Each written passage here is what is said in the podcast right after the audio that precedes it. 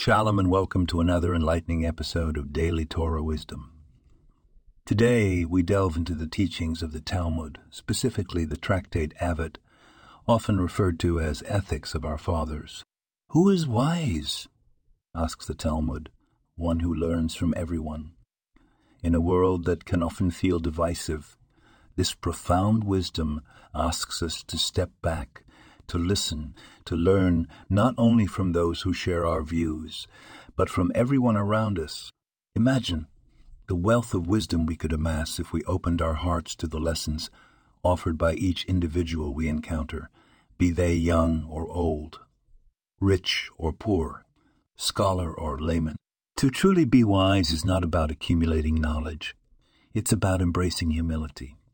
It's about acknowledging that we do not have all the answers and that every person we meet has something to teach us. This is not just a Jewish value, it's a universal principle that could bring us closer to understanding and peace.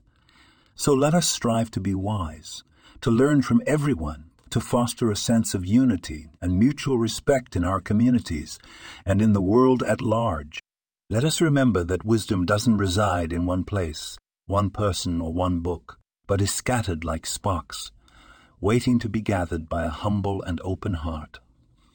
Thank you for joining us on this journey of wisdom and learning.